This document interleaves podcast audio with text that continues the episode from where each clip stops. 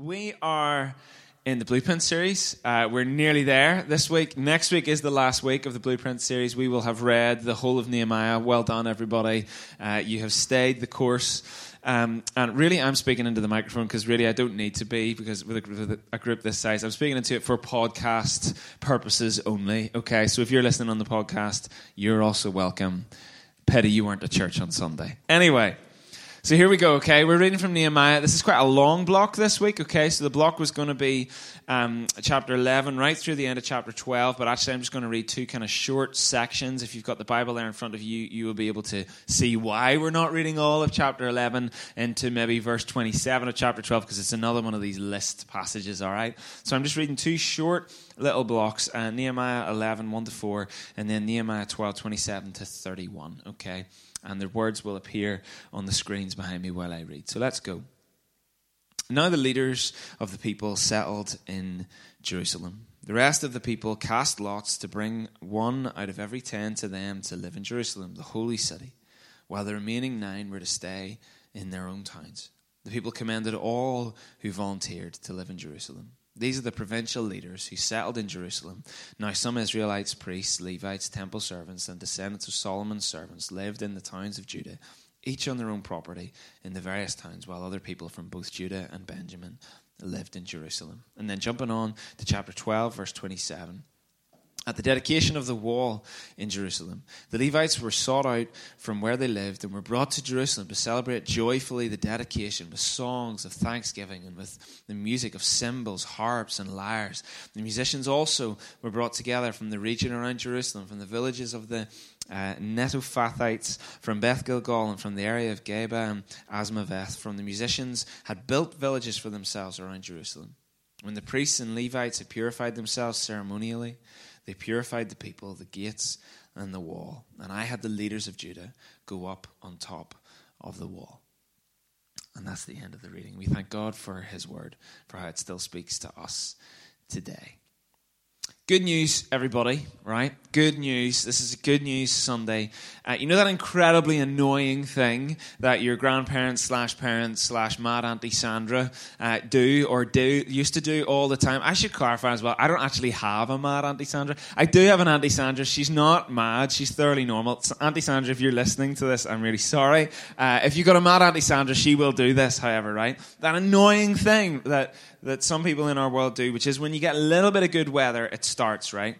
And you'll be kind of like, oh, it's roasting today, isn't it? Yeah. And, you know, you'll be kind of talking about the good weather. And very quickly they will descend into, huh, you think this weather is warm? That's nothing like the summer of 1976. And you know that thing they do, right? Because there was some legendary summer in 76. And then there's apparently another in the 80s at some stage. And every single time in my lifetime, when my granda was alive, whenever we would say something along the lines oh, granda, it's a scorcher today, isn't it? He'd say, huh, nothing like that summer in 76. The sun never stopped shining. And you get that sort of statement, right? The good news is, that just 10 days ago, Northern Ireland was 0.1 degrees off its hottest ever recorded temperature, right?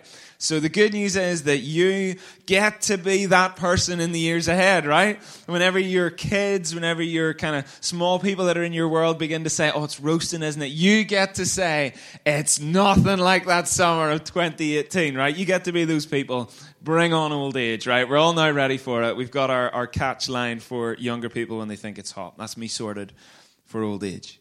And just like every single other Christian in Northern Ireland, when the sun shines, you end up with this at the mercy of this kind of bizarre magnetic pull towards the north coast, right? Um, and so over the last couple of weeks, we've been trying to get up the north coast a little bit. Um, parents have a house there, so we'll try to go up quite a bit. So we've been over the last number of weekends, and we've been walking the prom in Portstewart quite a bit late at night. We've just caught on as well, by the way, that whenever you're staying in your grandparents' house, they don't go out that much. So when you've got a, a child and they've gone to sleep, we kind of had this thing about nine o'clock at night. We were like, you you guys aren't going out anywhere, are you? And they're like, no. We're like, well, we are. Like, sprint out the door, right? Straight down to the prom for a walk. And we've kind of been doing that quite a bit over the last couple of weekends. And I noticed something on the prom uh, last weekend that I don't think I'd ever noticed before. And I've been on that prom hundreds, if not thousands of times in my life. I mean, I've been going to Portstewart my whole life. I've been walking that prom my whole life. And I guess I probably have seen it before, but I had never really seen it before, if you know what I mean. And it's the War Memorial on the Portstewart Promenade. I don't know if you even know that there is one, but there is one on Portstewart Promenade. It's about halfway up on the kind of uh, ocean side of the prom.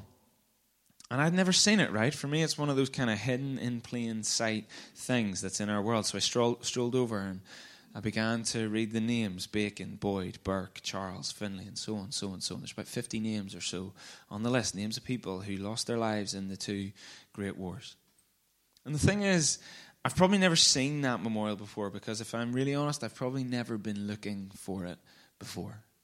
When you go to the prom, what are you looking for? You're looking for where's you know the ice cream shop, where's the chippy. You're looking for the sunset that's kind of happening just over the sea to your right. I'm not ever been looking for a war memorial before, and like so many people walking that prom all of my life, you've probably never noticed it as well. But I know a group of people who will have noticed it, and that's people whose family line are up on that list. People who'll know exactly where that memorial is. People will know exactly what that memorial says. You see, this is one of those things in life where it means very little to you or it means a huge amount to you. It's kind of one of those things, isn't it? It's deeply invisible or it's deeply visible. And I, I, say this because this is another list passage today, right? Uh, Nehemiah actually has five of them. We are in the last couple of lists. This is actually a couple of lists in one block, all right? We just thought we'd get them all in one day. Uh, but there's kind of two lists, but we, we've, we're kind of just writing them as one today, okay? And this is the last one of the book. And looking down a list of names on a memorial, I've never really seen before in the middle of Port Portstewart, I was struck again about how easily I view lists like this in the Bible. I was struck with just how much of a sense of, oh no, here we go again. I feel every time I end up in a passage that has a long list of names, or in the case of Nehemiah, it was like building materials at one stage, or kind of scale of things. You know, you end up in the, Bible, some of these things, and it was eight cubits wide by four cubits deep, and da, da, you know, it's got all these details, and you sort of think, all right, switch off, cut to the end, you know. And I, I realize how easily I don't read them. I realize how easily I skim them. I realize how easily I view them as uninteresting or as inconvenient or as not a key part of the story. And yet, looking at a war memorial this week and thinking of the great sense of pride family members must feel when they look down that list and see a grandparent or a great grandparent or an uncle or great uncle or whatever, you know, some member of their family, the great sense of pride when they read a name and the name of somebody who paid the ultimate price in two world wars, I began to think to myself, how would it have felt to be the family line or the kin of these people in these lists today? How would it have felt? They wouldn't be uninteresting or unimportant anymore, would they? That's your kin. That's people who made the courageous decision. How incredible to read records years on that remind you that your family had the courage to go, that your family followed the plan of God, that your family said yes when no was the easier option. Their sacrifice, their courage is your story, is our story. Because these are the people of God stepping in to inhabit the city of God in a new season, right? So if you've been following the story of Nehemiah, um, I'm not going to get back into it today, but if you knew anything about the story of Nehemiah, the reality is Jerusalem is in wreck and ruin. Nehemiah feels the call of God. He goes to Jerusalem. He, he raises people to help him. They rebuild the city. And then after they've rebuilt the city, now they've been talking how they might reform the people that are in the city, okay? And lists like this are incredible because they point to the incredible humility of the people of God and the wonder of the church. What do I mean? Well, I mean that the story of the Christian church is far more enriching and real than just a highlight reel of all the big name leaders, movements, and events. The story of the church is far greater, is far more enriching than just the highlight reel. You know, the Moses and the Noahs and, and the Nehemiahs of the Bible, right? It's far more enriching than just the highlight reel lists. The story of the people of God is not just about the big, well known leaders and stories. The real story is about the millions of unremembered, often unmentioned, yet remarkable, faithful, committed believers who have sacrificed and served. Without them, there is no church history. Without the millions of people whose names are probably never recorded, there is no church history. Without them, there are no highlight worthy big stories and headline leaders. And I love that the purposes of God run right through the hearts and actions of not just those who seem to play the big parts, but also those who play the smaller parts. I love that the purposes of God are no more diminished in the lives of those who play supporting roles. And lists like this remind me of that. A reminder, a vocal archive of those who, though they may never have whole books like Nehemiah to memoir their lives, they led all the same where they were. Last week we were digging into city values, right? We were looking at kind of rules and regulations and directions um, that were kind of at the heart of the reformation of the people of God. Okay, so you got the city. What the heck do you do with the city, right? It's like somebody gives you a new device and you you get a new car. You have to kind of figure it all out again, don't you? Like how to use it. What's the best use of this? How do I utilize this thing to its full potential, right?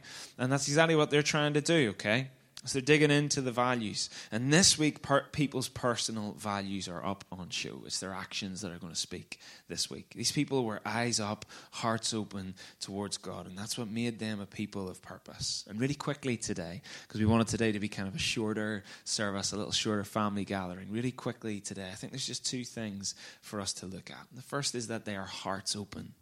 They're hearts open people we were growing up, my brother and I pretty much lived for back garden football, right? If you had brothers, back garden football, it was like an Olympic sport, right? It was played to Olympic standard, or at least you thought it was Olympic standard. Um, and it was taken seriously. Like, I mean, seriously. Like regular grazed knees broken bones crying was a daily occurrence. Like and, and we did like all of the celebrations of the 90s were recreated in the back garden like Klinsmann's right? Shirt over the head that happened too. Um, Eric Cantona collar up before like smashing it in the top corner. All of those things happened right? Back garden football it was incredible. And we invited just about every person that lived in our street into our back garden. We grew up in a manse uh, just on, down the Antrim Road. So we had this massive back garden, and mum and dad had this thing where no, you couldn't go out into the streets. It's quite a busy road, and a short time after we moved in, a, a, small child actually was knocked down and was seriously injured. So the whole time we were growing up, mum and dad were like, "No, you will not go out in the street." So we kind of figured, fine, we'll invite the whole street in. So we had all of these kids in our back garden every day playing football, right? And it was fairly inevitable, right? We all know what's going to happen once you start playing in the back garden, that at some point the ball is going to get kicked over the hedge, right? And that sounds fine, except on one side there was somebody called Mrs. Martin. And this is a big deal, right? Because we didn't like Mrs. Martin very much. And Mrs. Martin really didn't like us. We know that because she told us she didn't like us, right? In fact, I think she used the word hate at one stage in regard to us. And I was seeing over the hedge, right? The kind of game was going great. It was flowing. We were all like celebrating goals wildly. Everyone's having a blast. Ball goes over the hedge. And it's like this instant, like, shoulder slump. Everyone go, oh no, we know what's got to happen now. And the bargaining would begin, okay? You'd straight away start to go into, mate, I went last time. Or it would sort of go along the lines of, came off, you lost. And things like that would sort of be said, right? And if that didn't work, then you'd sort of, you know, you begin to reason, mate, technically it was your fault. Shouldn't have hit that volley first time. Or things would be said like, if you go, I'll be your best friend. You know, those sorts of things get said just to try and get people over. And when negotiations and blackmail didn't work, it went to rock, paper, scissors. And eventually, one summer, we decided, well, that's not really fair either. So we're just going to draw. We're going to draw lots, right? We're going to we're going to get straws, and we're going to draw straws. And we all know when you draw straws, somebody's got to draw the short straw, right? And the thing is that the start of Nehemiah feels a little bit like that. Right? We read this in the first couple of verses. Now the leaders of the people settled in Jerusalem. The rest of the people cast lots to bring one out of every ten to live in Jerusalem, while the remaining nine were to stay in their own towns. They cast lots. They drew straws. And what's that all about, right? Well, Nehemiah's plan had went far beyond just rebuilding the wall, right? This wasn't just like a big scale gardening project. This was a plan to rebuild the wall so that the people could be reformed. The, the, the city was important, right? He says it in these verses too, the holy city. The city was important, the city still is important. Those of you that have taken a trip to Jerusalem can testify to that sort of sense of awe and wonder as, as you go to that same place. It is the holy city. It's, it was and it still is, right? The city was important. Rebuilding it was important. But reforming the people was even more so. And part of that meant the city could return to being a place of great prosperity, right? A place where people could not only safely live, uh, start families, grow and thrive, but a place where business could happen, right? Um, it, it, while it had been a shell and a wreck, business just wasn't an option. It wasn't barely even safe to live in it. Why would you go there to do business? Nobody had any money either. They were all broke. You're not going to pick that as the place to do commerce, are you? So he wanted the place to be rebuilt so that they could do business, so that it could grow and thrive all over again. But now it was rebuilt, right? It could be a place for people to thrive. And, but God's city needed God's people. And the reality was that though so many people had given themselves so selflessly to the project of rebuilding the city, once they'd finished, they'd return to where they'd come from, right? And when you were reading through the story earlier on, you would have noticed all the time lots of these people were coming from these kind of small rural towns around Jerusalem itself, right? All those guys that said we we don't have any money to farm or we've mortgaged our fields and that well, guess what? You don't really get fields when you're in a city. So these are all people from rural contexts around the city itself. The majority of them who got involved with the rebuilding project lived in small rural towns. Only a very small number actually lived inside Jerusalem and called it home. And right at this point in the story, Nehemiah uh, was trying to call the people of God home. He's trying to say to them, if this is going to be the city of God, we need the people of God, and that means you've got to come here and live. And Nehemiah knew that if there was ever going to be a chance for the city to be all it could be, he needed to grow. And that meant asking people from those smaller towns to come to live inside the walls. And you might think, well, they just spent all this time rebuilding the place. Surely they're desperate to get inside the, you know, this DIY project that they've been doing all this time. Well, actually, probably not. It wouldn't have been easy. These people had access to land, and simple farming was all they knew. It was the way they lived. They ate, they got money. It provided for them. Very few of them actually would ever choose to leave that life and the familiar communities that they had grown up in to take up city living. They weren't city living people, they were rural people. For most of them, the move would have been traumatic, it would have been awful. Moving from rural to urban, it was a costly transition from the open countryside to the kind of confined and restricted life of living in the city. It meant leaving their homes, their wider family, their neighbours, their work, their friends, and familiar locations and setting up a new life in a radically different environment. So, they cast lots. That's why, as you read those verses, they're now casting lots. Now, don't worry, this isn't some sort of form of Old Testament gambling, okay? That isn't what's going on here. Actually, whenever they cast lots, it was one of the ways by which God's people in that time tried to discern God's will. It was kind of a way of hearing from God. If, if you cast lots and you got picked, that was God's will for your life. That's kind of what they believed at that time. One in ten of them was going to go. And the way that they decided to go was by casting lots. How incredible is that? When I read that, I don't read that and think, man, they were like primitive, silly people who would do such a big life change on such amount of chance. But how incredible is it the massive life change, leaving all they'd known at the mercy of lots? And yet, they gave their yes to God's purpose, even if they'd rather have stayed where they were. But they weren't the only group, right? The, the people that cast lots and drew the short straws. They weren't the only people that went, okay? There was another group that went too.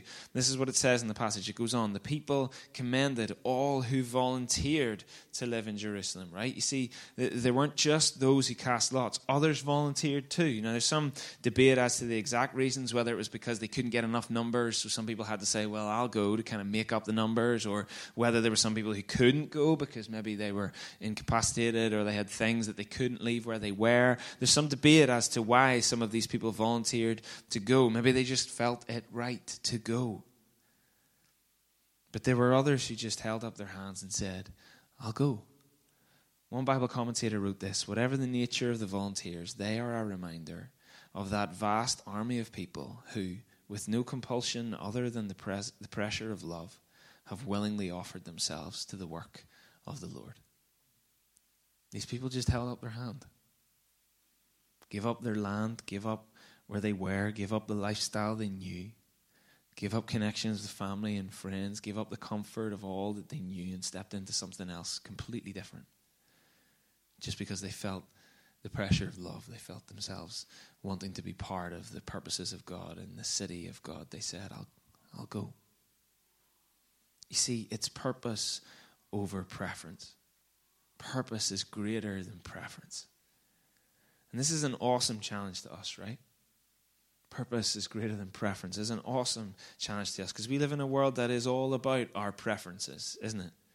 The ads that we see now are pretty much targeted all of the time. We were actually driving in to buy Elle her first pair of proper shoes at one stage, and we were talking in the car about going to Clarks. Right? We had, like we hadn't googled it, we hadn't done anything. We were literally talking in the car about going to Clarks. When I got out of the car, opened up my phone, turned onto the Facebook app, scrolled down about you know three posts, Clarks ad with baby shoes. How does that happen? Like the ads that we see increasingly are absolutely what you want to see. They're based on your shopping and your preferences and the things that you're looking at, right? Your ads are targeted. The feeds let us see only what we want. Their fast food is how I want it, when I want it. It's coffee exactly our way, extra hot, extra shot, almond milk. It's new cars with endless lists of customizable options. It's a million Airbnbs in every single city that we will ever go to. It's 25,000 different types of cereal. It's a swipe left, swipe right culture, isn't it? It's a swipe left, swipe right culture. And we so desperately long for purpose in the middle of all of this preference. Saadi, a 12th century Persian poet, said, Every being is intended to be on earth for a certain purpose. And it's still the same today, isn't it? We still live in the reality of that statement all of these centuries later. The problem is that the narrative of our time is that our purpose, for which our world believes, is only found in happiness, right? Happiness is the metric of success in our world, right? Nothing else, just happiness. It's found right through the heart of our preference. That's what we believe. Do whatever makes you happy. Do whatever you want. Do whatever feels good. My way, my way, my way, my way, my way. And the thing is that so often, even for us who have given our lives to Jesus, we long so deep in the heart of who we are to find our place in His purposes, don't we? For our lives, our work, our passion, our gifts, our abilities, our opportunities, the things that make us who we are, we long to find them in the heart of God's purpose. We so long to find our place in a story bigger than ourselves and our place in His purpose. And this is such a reminder today that God's purpose can often land outside our preferences. God's purposes often lands outside our preferences. What if God's God, what if God's your place in God's purposes in this world lay outside of your preferences? Would it still have your yes? Would you still say you're in? If it lay outside of the things you wanted to do. You know, I think one of the encouragements of this passage too is that the story of Nehemiah makes no distinction in this passage between those who are chosen and those who choose. This part of the passage makes no distinction. It says that there are those who draw lots, and it says that there are those who volunteer, but it also says that all are commended. Whether they draw the straw or whether they say, I'm in, all are commended. And this is kind of how it's always been, right? There have always been those who have felt called, felt chosen to complete some work or play some part, to do some sort of project, right? Usually deeply aware of their own inadequacies, usually completely ready to run in the other direction. They reach the point of, I can't not do it with their lives, don't they? If you've ever felt the call of God or the uh, compulsion or uh, a sense of God moving in your life towards something, most people now, maybe you're one of these deeply courageous people that like hears God speaking. It's like, yep, I'm there and straight in. But for most of us, we don't do that. We start to like reason it. Well, maybe, maybe if this and that, may, and maybe if you know God came through with the resources, and maybe if this changed, and maybe if I had a little bit more free time, and blah blah blah. And eventually, God, when He keeps in your case, you reach the point that you say, well, I can't not do it. And you jump. Lots cast, chosen, right? But there have also always been people who looked on and they heard the cry of the world, their world, the call of the purposes of God. They realized that men and women were urgently needed for the work and they offered themselves freely to be used as and where the Lord cared to call them. Those who looked around and saw the need and may not even have known where to start and yet said, I'm in all the same. Volunteered, chose. And when you look at the story of the Bible, there's examples of both of these people. Gregory the Great, who wrote in the late 6th century, made the distinction between Jeremiah, who was chosen, and Isaiah, who chose. And all the way through the Bible, there's people who just held their hand up. They may not have had all of what they humanly needed to do, whatever it was they were doing, but they just held their hand up and said, I'm in. Similarly, there were also people who heard like calls in the night, signs, wonders, big things that said, No, it's you, and I need you to go. I speak so often to people about purpose. I would say it's one of the big things, especially with millennials and young adults. We spend a lot of time kind of talking through what am I meant to be? Who am I? What is God doing with me? Where am I meant to go? What am I meant to give myself to? Who am I meant to give myself to? We run into all of the big purpose questions all of the time. I listen so much to people as they long to find their place in the purposes of God and long to be chosen. Most of them long for a call. Most of them long for kind of a sign or some like indelible thing that happens in their world. And they're like, I know it's me. I know it's a thing. And now I know I need to go. They're longing for that, aren't they? And God does that, right? Maybe some of you have felt that yourself in your life. I know for myself, the call to kind of come and do what we're doing here, that was something that eventually I reached the point of I can't not do it. Now I've got to go. How do we do it? No idea, but I know it's me and I know we're going, right? But what if for others it comes as you volunteer? What if for others you've got no idea what it is you're being called into? You have no idea where you're going. But you just know it's in you to say, okay, I'll go. I don't really necessarily know why, I don't know all the details, but I'll go. You know, for all of us, the call is always to surrender, whether chosen or chose. It's our surrender that Jesus is looking for. Those walking in the way of Jesus are in the way of surrender. What if the purpose of your life was on the other side of your preference? Are you still in? God's people are hearts open, but finally, as we finish today, God's people are eyes up. Their hearts open, but their eyes up people, right? If you spend much time around me, um, most people tend to tell me that I only speak in superlatives, right? I'm told that it's the only way I know how to speak, right? Uh, and apparently, I, um, I, I, don't know if it's like the dairy thing that's in my blood, because I find that dairy people, I mean, I know Andy McSparren was here a minute ago, he speaks exactly like this, okay?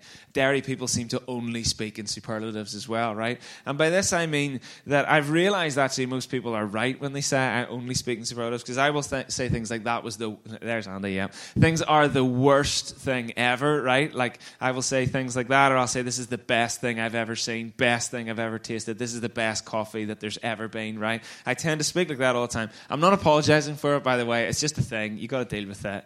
You'll kind of you'll kind of learn to to kind of know to gauge with it anyway. Anyway, deal with it. It's just the way I am, right? And it's probably the best way to be. I'm just joking. Anyway, for that reason, right, this part of the passage really resonates with me, right? Because chapter 12, 20, verses 27 through to 47, it's just laden with superlatives, okay? There's loads of them in there, right? So they don't just celebrate, they celebrate joyfully, verse 27. There's not just choirs, there's large choirs, verse 31. It's not just joy, they have great joy, verse 43. And they don't just sacrifice, they make great sacrifices, verse 43. It's laden with superlatives. But then I shouldn't exactly be surprised, right? Because earlier on, whenever we were in chap- chapter 9, it was all of the same sorts of language. So there's this outpouring of gratitude for all God had done. They just finished the building project in chapter 9, right? And Nehemiah spoke of the people's thankfulness for God for his great goodness, 925, gracious gifts, 35, great mercy, 31, great compassion, 19. This is superlatives narrative. It's not just thanks for the mercy, it's thanks for the great mercy, thanks for the great goodness. It's a superlative passage because worship is a superlatives action. It's a superlatives passage because worship is a superlatives action. And eyes up people are people of superlatives actions. In this moment, there is worship in the city of God. Yeah, I know whenever you read it, it sounds like there's an awful lot of ceremony. And there is, right? There's people in robes, there's large choirs, two of them, actually. There's people kind of walking and doing processions. There's all sorts of probably quite weird things. I Somehow, I don't really know how, but I ended up being part of like the St. Patrick's Day procession one year. And like, it was a whole, like, I mean, I've grown up in the Presbyterian Church my whole life. I have no idea what Church of Ireland people kind of do, right?